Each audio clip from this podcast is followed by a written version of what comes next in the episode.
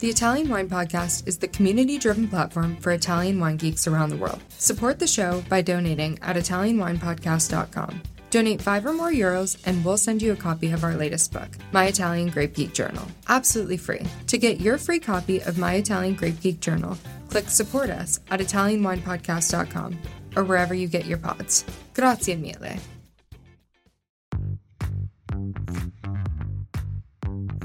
Welcome to this special Italian Wine Podcast broadcast. This episode is a recording off Clubhouse, the popular drop in audio chat. This Clubhouse session was taken from the Wine Business Club and Italian Wine Club, Listen in as wine lovers and experts alike engage in some great conversation on a range of topics in wine. If you enjoy listening, please consider donating through ItalianWinepodcast.com. Any amount helps cover equipment, production, and publication costs. And remember to subscribe and rate our show wherever you tune in.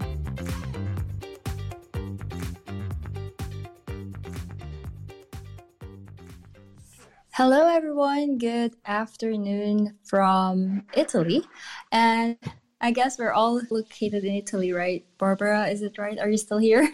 I am still here, yes. Okay, okay. So, um, so yeah, good afternoon, everyone. So today, this is our 121st episode on Clubhouse Ambassadors Corner. So it's been really a while now, and everybody loves the show. It's still the favorite show on Italian Wine Podcast. So basically, we don't have a lot of people now in the audience, but we are recording this and we will put it up on Italian Wine Podcast.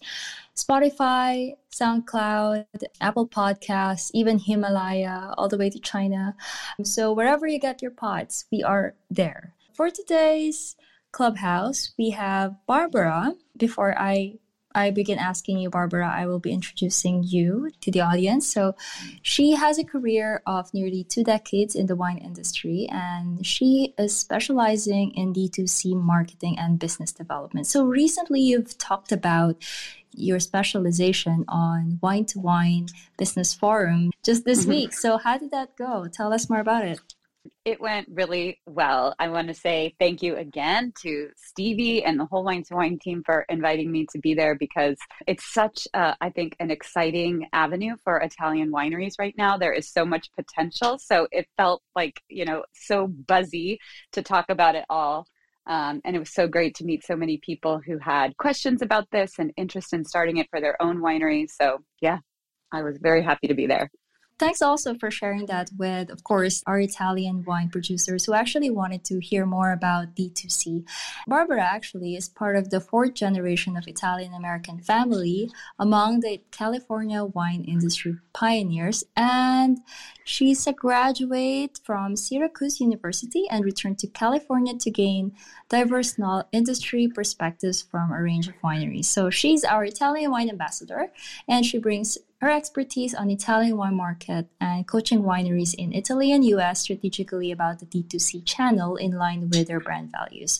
So together with her husband, they own and operate a boutique wine production company and a small import company specializing in Italian wine to the US. Okay, Barbara, so why did you select for today Marco Mascellani as your favorite producer? Well, I have a real love and soft spot in my heart for winemakers from Puglia and producing indigenous Pugliese grapes because I feel I spend a lot of time in Puglia and I feel like the world deserves to know that this is a place with quality grapes, great wines, wines with a true sense of place and I want the world to know these stories. Yeah, actually, I I'm sure I, I there's really a lot. Actually, my first favorite wine is from Puglia, and oh.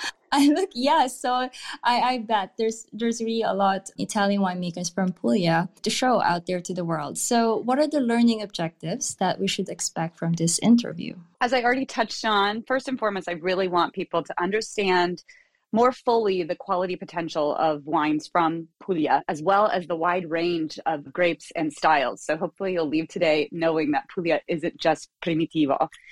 I think we'll also learn specifically about Marco's path to wine, which is really unique and really of value for anyone interested in pursuing a career that maybe doesn't come from a, a wine family background or a multi generational foundation. And Marco's also a consulting winemaker. So that's the last thing we'll be able to learn more about today is what that looks like in Italy um, and the kind of potential that that position has, again, for somebody interested in, in pursuing it. Okay. So, lastly, how did you discover the wines of Livelli? as I said, I'm in Puglia a lot. So I live in Puglia for about three months out of the year. Um, so I first discovered Livelli back in 2015. Um, it was a Verdeca that I had from them, and it was so bright and fresh and was the perfect antidote to the like 40 degree summer day. Um, and then I just kind of started falling in love with them every time I found them on a list. I would try them I love also to just share the wines of Puglia with the world. And Puglia does not pay me to say this. I really, it's truly from the heart that I want people to know how wonderful Puglia is. Okay, okay. Um, so I wanted to also congratulate Marco because it's his first time on Clubhouse. he wouldn't yes. be on Clubhouse without us. So yeah, so I will mute myself and then now the floor is yours then. Great. Marco, are you ready? Yes, I'm ready. I'm here. Well, hi, Barbara. So, hi, it's so great to talk to you again. Um, I'm going to share a little bit of your biography and then I'll ask you some questions. So, you were born in Rome in 1981, and after high school, you studied viticulture and enology at the University of Perugia. Graduated in 2005 with a thesis on um, Sagrantino's microoxygenation, which is so fascinating. Then in 2008, you moved to Puglia. You became the winemaker at Leone de Castris Winery, a very historical winery in Puglia. Uh, and in 2019, you decided to work as a consulting winemaker. So you started collaborating with several wineries in regions all around central and southern Italy.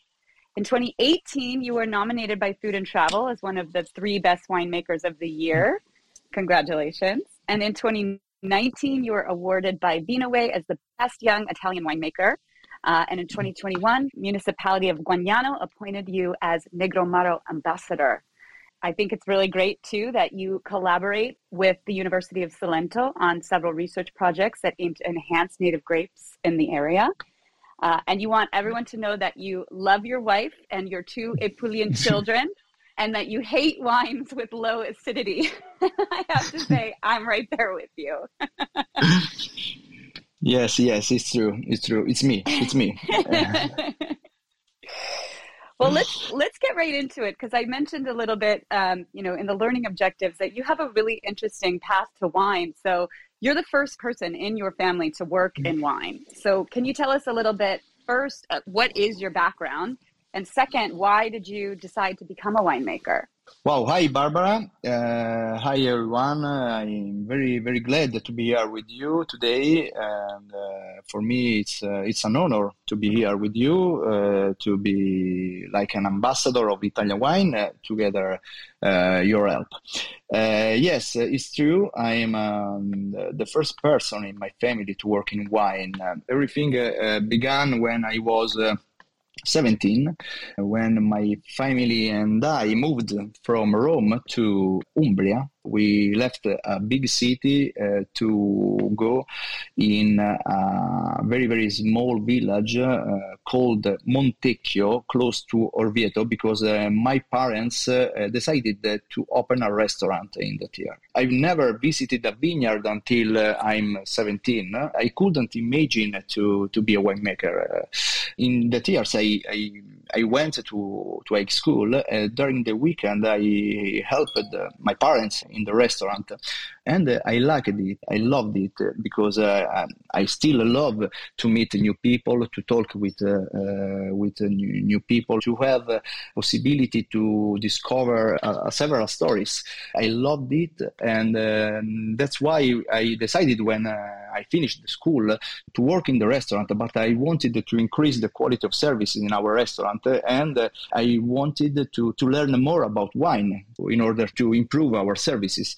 And uh, I started a sommelier course in uh, Perugia. And then my life is changed because um, I don't remember, maybe the second or third lesson, we talked about uh, uh, the winemaking uh, practices, and uh, I fell in love because uh, I could not imagine that uh, inside a wine glass there was so many science, there were so many technologies. For me, it was it was like a shock, and I decided to leave everything to start my study at the University of Perugia, and I decided to be a winemaker. That's wonderful. So then, as you started learning more about wine, were there any specific wines that really inspired you or any specific producers that inspired you? Yes, there was another thing that uh, pushed me to make this choice because uh, in the tears in Montecchio, in this little village in which my parents had a restaurant, the Cotarella's family, Riccardo Cotarella and his family, uh, were building uh, their new winery. I remember uh, in the village, uh, a lot of people talked about this and they were very, very excited about this because Riccardo Cotarella was already was a, a, very important figure in our world. Uh, he was nominated the best winemaker in the world. He was considered the revolutionary winemaker for our country. I listened all these things about him, and when I decided to be a winemaker, remember, I wanted to try to work with him. During the, the, the, the study, at the end of the, my study, I decided to try to ask them if I could uh, do an internship with them and uh, with him. And I started to work uh, with him. In the first moment uh, inside his winery, Falesco was the name. Uh, in the years now is called Famiglia Cotarella. From that, I started my collaboration with him that it lasted for 15 years. And at the moment, I have also some collaboration with him. That is so wonderful. So, what grapes was he focusing on? in his winery? They grow today uh, a lot of varieties of grapes, uh, like uh, the white popular grapes of the Tara, of Orvieto, and in particular, they believed in uh, Roscetto, that is a, a white grapes of the higher part of Lazio, because it's, it's very, very close to Orvieto. Roscetto is a typical grapes of the Tara that they rediscovered uh, to make a very important uh, white wine. In the Terra, they grow uh, mainly international grapes like Cabernet Sauvignon and Merlot, especially. Interesting. I've never heard of that. Roscetto, is that the name of the grape? R- is the name of the grape, yes. Roscetto, yes, yes, yes. So, what kind of wine does it make? Is it aromatic? Is it a tannic white grape? What is it like? They make uh, from the grapes a very important, maybe the, the best important white wine of their winery that is called the Ferentano. is a, a wine with structure and uh, is aged in barrel. Uh, is the best white wine of the of the winery. It's not aromatic yes. grapes. Wonderful. I have a new white wine to try now, so I'll keep an eye out for it. Let's talk a little bit about getting an enology degree in Italy. So, is there some advice you might give to somebody who's considering pursuing that path in university? I studied uh, almost 20 years ago. Surely something changed from that moment. Uh, to get a degree in enology, you have to study a lot of chemistry and biology and microbiology. I, I studied chemistry of soil, chemistry of wine, biology of the soil, uh, microbiology of the wine, biology of the plant, uh, because uh, it's the base of uh, our study. But something changed in the last 10 years. I think a lot of university changed approach because it's not only scientific subjects that are really important, obviously, because you have to know everything about that. But uh, also, there is more attention on the cultural story of the territory, uh, because uh, you know, uh, wine is chemistry, wine is a science, but it's also story of people, story of territory, uh, culture of territories. And I noticed that because uh, during the meeting of Italian Enologists Associations, that is our association, a lot of collaboration with the universities uh, all over in the Italy. We do a lot of this uh, kind of uh, meeting uh, in which uh, we also talk about uh, scientific process and scientific subjects, but it's not only this. we talk a lot about historical and also the market, because if you know everything about the story of the, this territory, you can improve your knowledge and you can understand better also the market trend. It's very important for us. Yes, absolutely. So you are a consulting winemaker. So my first question is: Is this a typical position in Italy? Um, and my second question is, you know, how how do you start to familiar? We, we just spoke about how important it is for us to learn the more, um, you know, the humanities of wine as we try to further Italian wine presence around the world. So, as you consult for different places, how important? How do you find out what is important to the territory from that aspect? Yes, I'm consultant winemaker. It's a typical position in Italy because in Italy there are a lot of uh, small wineries, and generally for small wineries uh, don't need a figure, a steady job, a winemaker employee because uh, the activities during the year is not uh, so intense for them it's better to have a winemaker consultant.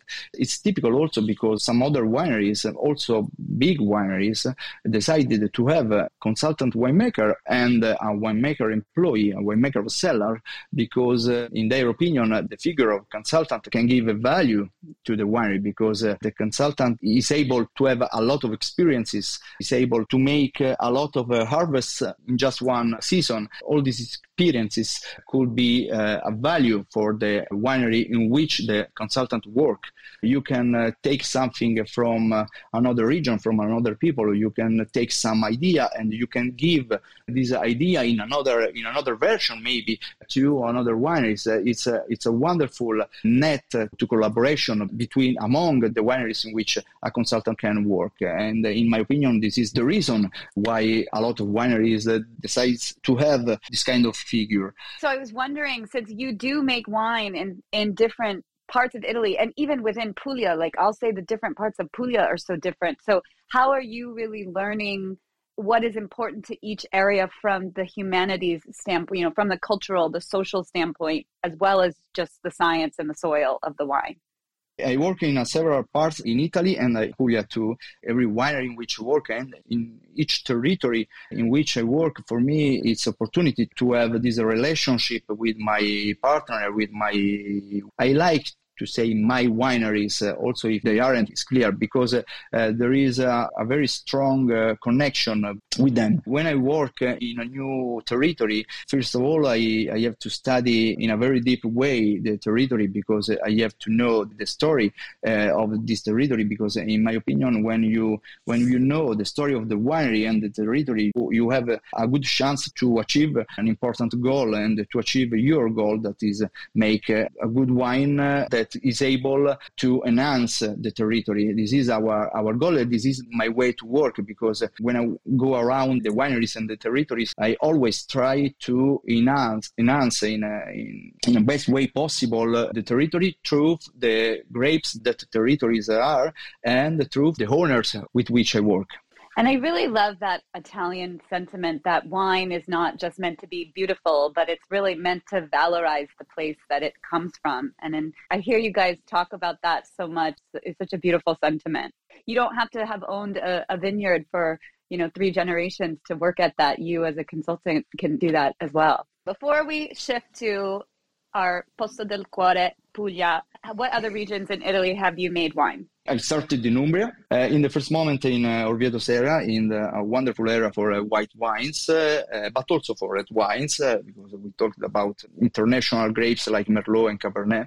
And then I made wine in Umbria, also in the Sagrantino Serra, because after my internship in uh, Cotarella's family, I moved to Montefalco and I worked there for some years, in particular with Sagrantino, but also with Grechetto, that are another wonderful uh, white grapes uh, uh, of Umbria. Since 2008, I've been living in Apulia. I've been working with Apulian grapes five years ago, I decided to work as a consultant because uh, I wanted to increase my knowledge, to increase uh, my professional baggages. I decided to work also in other regions because uh, it's uh, the only way to improve your knowledge. I made wine in Campania, Aglianico, Fiano, Greco, Falanghina, uh, but I make wine in Abruzzo too, Sicily, Tuscany. Tuscany is the northern region in which I work at the moment. I worked in the Chiantis area, I worked in, in Abruzzo in the Colline Pescaresi,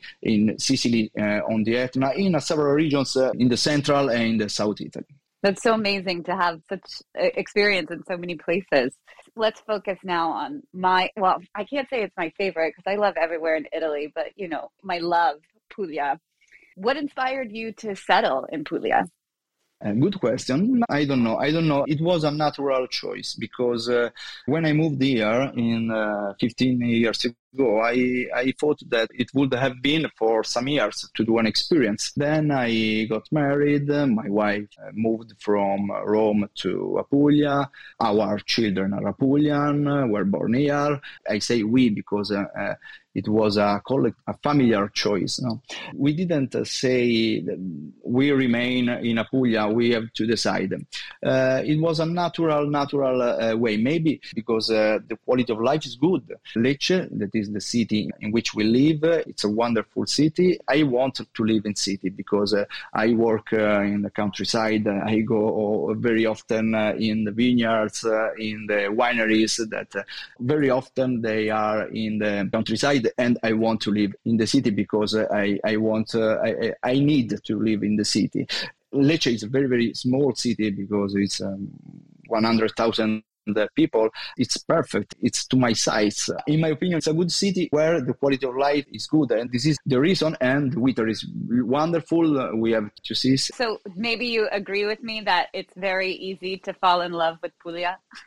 I know because uh, you did the same I did. almost almost the same thing. Almost. Yeah. Someday someday it'll be the same, but for now it's a good chunk of the year. So let's talk a little bit more now about grapes and vineyards and soils. So I don't think people realize maybe how diverse Puglia is from the north of the region to the south of the region. So can you talk a little bit about, you know, Daunia, Alta Murgia, Bassa Murgia, the Salento, how are these all different from each other from a soil perspective, from a climate perspective? This is a very, very hard question. I think there isn't enough time to fully yes. answer, but uh, I'm going to try. You can stop me when you are bored, okay? Apulia is very, very big region. It's long and tight. It's like uh, a little Italy. It's a peninsula, like Italy, and inside Apulia there are uh, several subregions in which there are different climates and different soils and different conditions to grow different grapes. We can start our topic about uh, Apulia from uh, Salento Serra. Salento is the, uh, the southern part of the region.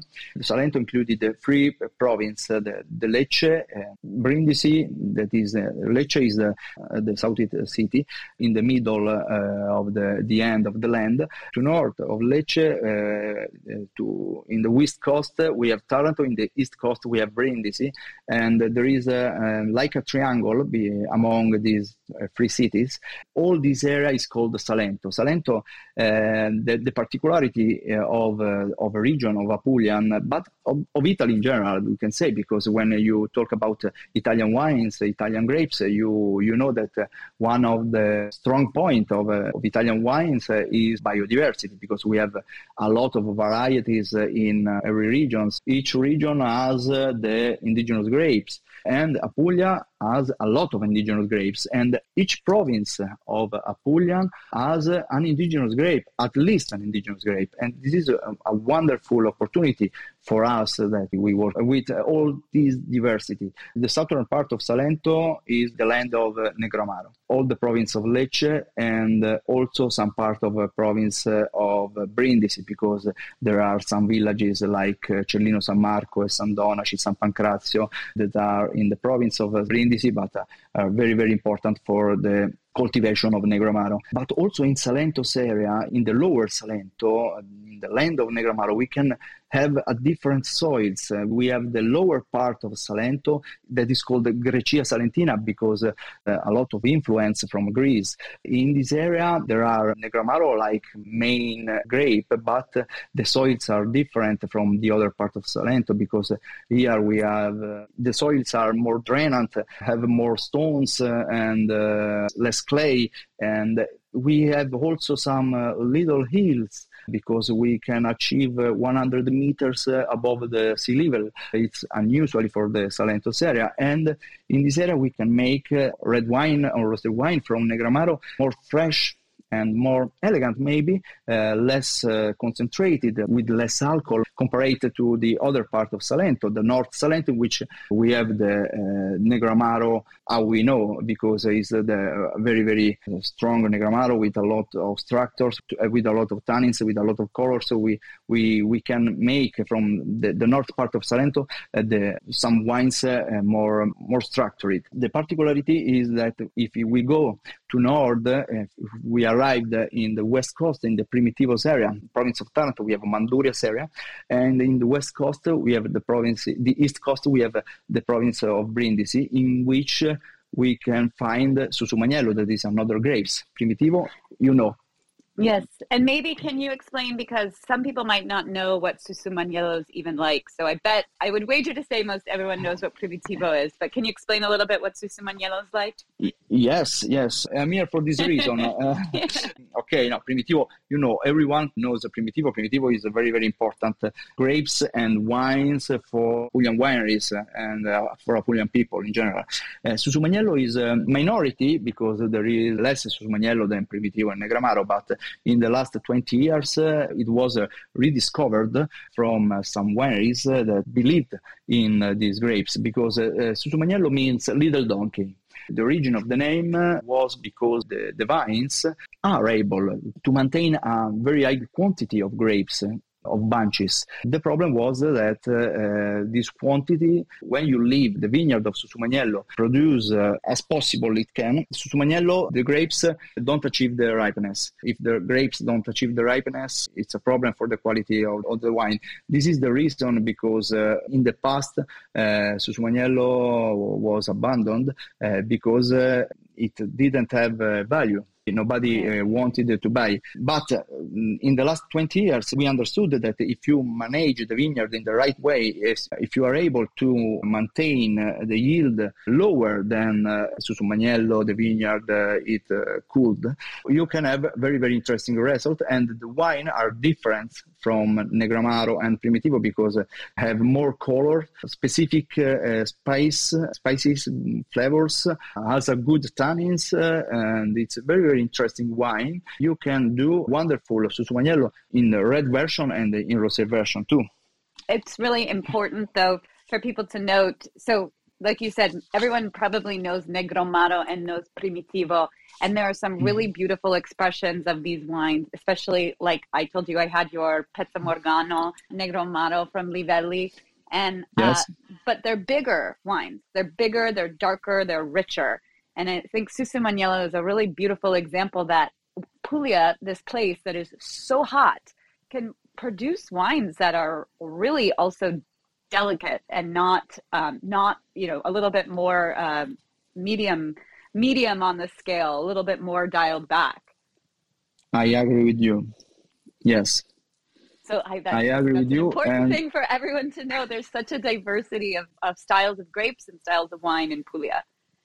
Yes, yes, it's true. This is one of our challenge for the future, in my opinion, because we have a lot of varieties all over in in the region. We have to enhance our varieties and our territories, um, making wines uh, that the market could be appreciated. We have to make more drinkable wines. And in Apulia, we have also wonderful white grapes. If we continue our journey through the Apulia, we go to north of uh, Salento's area, we arrive in uh, Valle d'Itria. That is another wonderful area in which we have uh, Verdeca. We have uh, we that is a, a, very important white grapes. we have uh, Minutolo. Here, the landscape is changed. The climate conditions are very different from the Salento. If we enter in another region, because uh, the the, the climate is uh, uh, almost uh, continental, no? Because in the winter very often it snows. In the summer there is a, a, very important thermal excursion between night and day, and it's a perfect territory for white grapes and for making white wines. That's why it's a perfect area for white wines. And maybe for anybody who doesn't know, can you give like just a brief description of what Verdeca is like versus Minutolo? Yes uh, with pleasure. Verdeca. Uh, Verdeca, Verdeca is a typical, is maybe the most important white grapes for Apulia, maybe also the most uh, popular grapes and the most popular wines. Also, uh, outside of the Puglia, the most part of the customers of Verdeca are in Apulia. Verdeca is uh, an indigenous grape that comes from uh, Valle d'Itria's area. Valle d'Itria is a hilly territory, has a karst soil, uh, very drainant soil, uh, about 300 meters, 350 meters above sea level. We have a, a, perfect condition for white grapes. The Verdeca and the Minutolo are the main grapes of this area. Verdeca is very, very fresh wines. Uh, uh is able to arrive to the ripeness with high level of acidity. That this is really important if we uh, want to make an important white wine, and that's why the Verdeca found a perfect condition also in the Salentos area because uh, Verdeca uh, was born in Valle d'Itria, in which uh, there is a perfect condition for it. It is able to maintain this high level of acidity during the ripeness.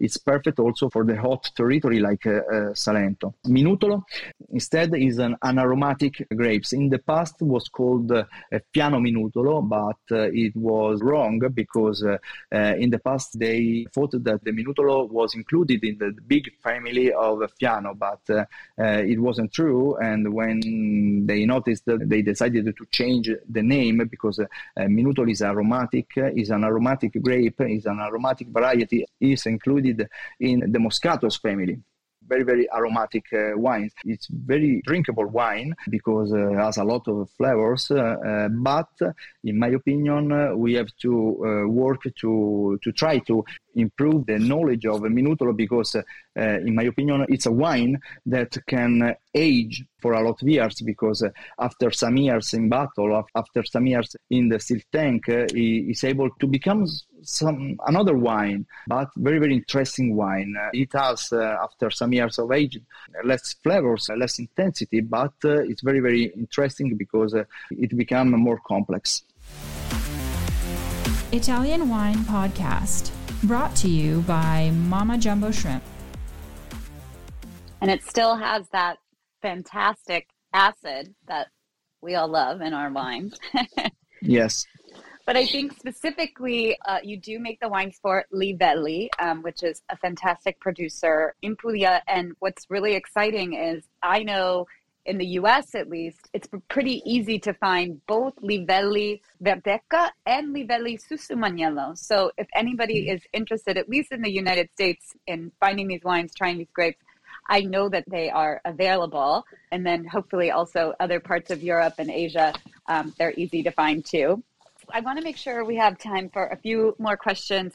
But before we go on, can you talk a little bit about the northern side of Puglia? Because I think that is really what people are not, have no idea that it could, it is what it is. Like up in Foggia and Castel del Monte, Murgia. Yes, we continue our journey through the Puglia if we continue to go to north, uh, we arrived in uh, Lower Murgia, and in particular in uh, Gioia del Colle's area, in which uh, we have uh, the village like Acquaviva, Gioia del Colle, uh, Cassano Murgia, that it's very important area for Primitivo. It's wonderful, this thing, because we have two incredible different areas for the same grape. If you taste a Primitivo wines that come from uh, Gioia del Colle, you can taste the difference from the Manduria because uh, the grape achieved the ripeness one month later in Gioia del Colle. Here uh, we are about uh, 350 uh, meter above sea level, and uh, in the Mandurias area we are in plain.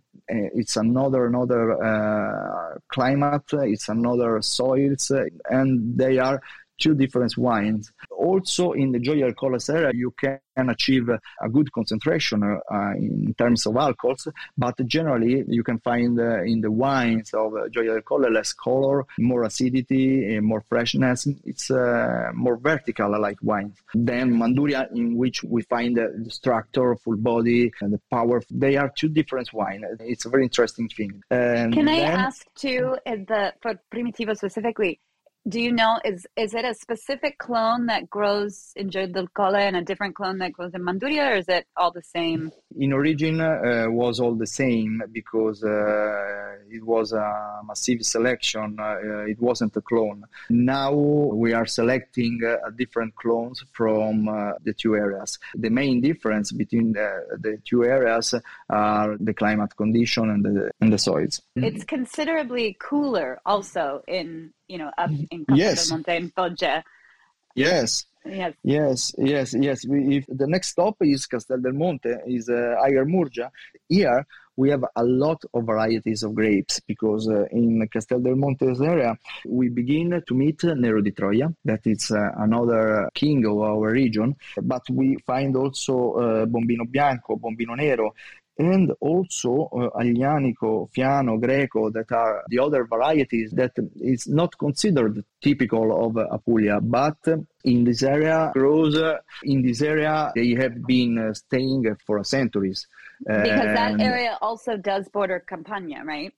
Yes, yes, Campania, and also beside to Basilicata. It's a land uh, in which we have uh, close to other regions. We can have influence from the other regions. Aglianico also is very, very uh, important grape for Basilicata, for the Vulture's area. Nero di Troia, we begin to meet Nero di Troia in this area. The Nero di Troia arrives uh, until the end of Apulia because in uh, all the Daunia we, we go to north and we go down from the hills. We come back in the plain in this area, and that is a very, very big area, the, the Daunia, the Tavoliere, is all the province of Foggia and the part of the north of, uh, of Bari. And uh, the Nero di Troia in this area is uh, absolutely the most important grape. I love Nero di Troia because uh, it's uh, another very, very particular grapes because uh, it doesn't have a lot of color. It has a, a good level of tannins. Uh, I don't like to compare the grapes, but to give an idea, you can compare it with Gaglioppo for, for yeah. or, or Nebbiolo to mention a, a very popular grape.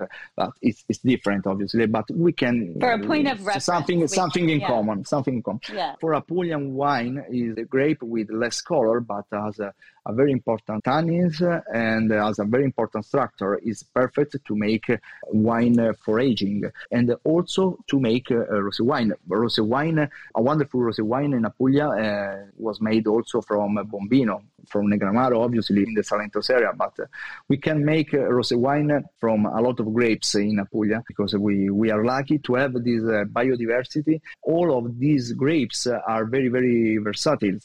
This is a really for one region to have so many, you know, autochthonous grapes that is still really producing in large quantities is pretty impressive. So I think that is something so special that Puglia does.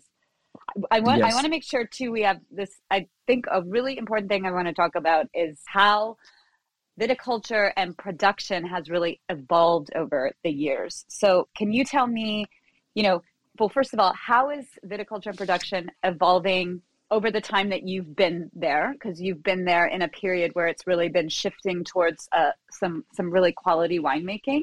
And also how is it evolving with changing consumer preferences? So maybe consumers want less alcohol or less less powerful wines Yes, the viticulture is changed and is still changing because the, key word is uh, sustainability, uh, like uh, everywhere. We know this. Uh, we have to work uh, in order to achieve this goal. That it became the first important thing when you work in viticulture. You have to consider this. You can't uh, think the quality of the grapes without consider sustainability. And in my opinion, sustainability doesn't uh, mean organic. Uh, you can obtain a wonderful and sustainable wine from organic, but you can make also uh, a wonderful and sustainable wine from conventional if you work in this way and if you have the scientific knowledge, because uh, the key in order to arrive to, to achieve our goal is this. We have to continue to study to increase our knowledge in order to uh, arrive to make wine in the best way possible in terms of sustainability. This is the key and everyone uh, is going in, in, this direction. And i think that your second question was about the customers no? the market yeah. the trend of the market uh, that we are changing our style now. We notice that Uh, in in the past, uh, in Apulia, uh, we made very very full bodied wine. Uh, it is part of uh, our uh, wine story, know, because uh, in the beginning, when in Apulia people started to make wine, uh, the reason of the making wine was the, to sell this wine uh, like a bulk wine to the northern region to improve the lighter wines of the other regions. The Apulian wines were born in this way. It needed to have structure, high concentration, high color. Now we notice that we can make a wonder without arrive to have this uh, undrinkable structure. Mm? Mm-hmm. The market goes in this direction. The customers wants these kind of wines now, no? because also the kitchen is changed. The dishes of today doesn't need anymore to be paired with very structured wines, but it needed to fresher wine, to drinkable wines. And uh, this is our challenge, in my opinion, and uh, this is our how the uh, our style is changing uh, in these years. Yes. Well, we have just three minutes left, so I want to. We're, we're going to have to wrap it up, but I want to talk really briefly in this three minutes about Puglia is having such a moment. Everybody suddenly is traveling to Puglia, and I think that is so fantastic. I want to see that continuing to happen, continuing to grow. But what do you think is the biggest challenge for Puglia at the moment? And you know, what is your hope for Puglia in the future? For Puglia in general, not for Puglia, for a, for a wine Puglia. No wine. We'll we'll talk about wine. wine. Well, okay. For wine, our our most important challenge maybe is uh, to to continue in this road, to have the ability to understand the market trend, to show our region, our territories through our uh, wines made in a right way, in a contemporary way, and uh, we have to consider this because we have to make uh, more elegant wine than the past, uh, more drinkable wine and this is our most important challenge. I, I'm sure about this. For Apulian in general, Apulia is a, a very, very important uh, region for the Italian tourism uh, because uh, during the summer, during the spring, a lot of people can come here because uh, it's it's a wonderful land because uh, you can find uh, everything here a wonderful food a wonderful sea a wonderful waiter a wonderful wines obviously and uh, and don't we, forget we, wonderful people. Wonderful, wonderful people, people too yes and we have to maintain uh, this charm uh, we have to work to maintain this charm because uh, it's really important to to improve the popularity of the region uh, all over in the world. Yes, I I want to just conclude by saying that I have been traveling to Italy. Uh, excuse me, to Puglia every year since 2015, and I have seen your journey in wine uh, in Puglian wine since 2015 going in the exact direction that you're talking about, and people really starting to pay I think producers starting to pay close attention to this beautiful quality in their wines. And every year I'm excited to go back and try try the next iteration. So I yeah, I just couldn't be more excited for for Puglia in general. And I thank you so much for your your time and your knowledge and your also love and appreciation for this beautiful part of of Italy. Thank you, thank you very much. It was uh, it was a privilege for me to be here with you today. Thanks, everyone. Thanks, Barbara and Marco, for taking us to Puglia online. I hope. I hope. I, I hope everyone. I hope everyone goes and books a trip right now. exactly. Thank you. Thank you so much. And Thank before you. I close up the room, I just wanted to say that next week is our next Clubhouse Ambassadors Corner. It's going to be on Tuesday at 3:30 p.m. It's actually Eric Schneider's birthday and he wants to do a clubhouse with Federico Ceretto. So that's going to be it. And thanks everyone and Thank good night. You. Grazie. Grazie, ciao. Grazie a tutti. Ciao, ciao. ciao. Swirl, sniff sniff. Listen to the Italian Wine Podcast wherever you get your podcasts. We're on SoundCloud, Apple Podcasts, Spotify, Himalaya FM, and more. Don't forget to subscribe and rate the show. If you enjoy listening, please consider donating through ItalianWinePodcast.com. Any amount helps cover equipment, production, and publication costs. Until next time, chin.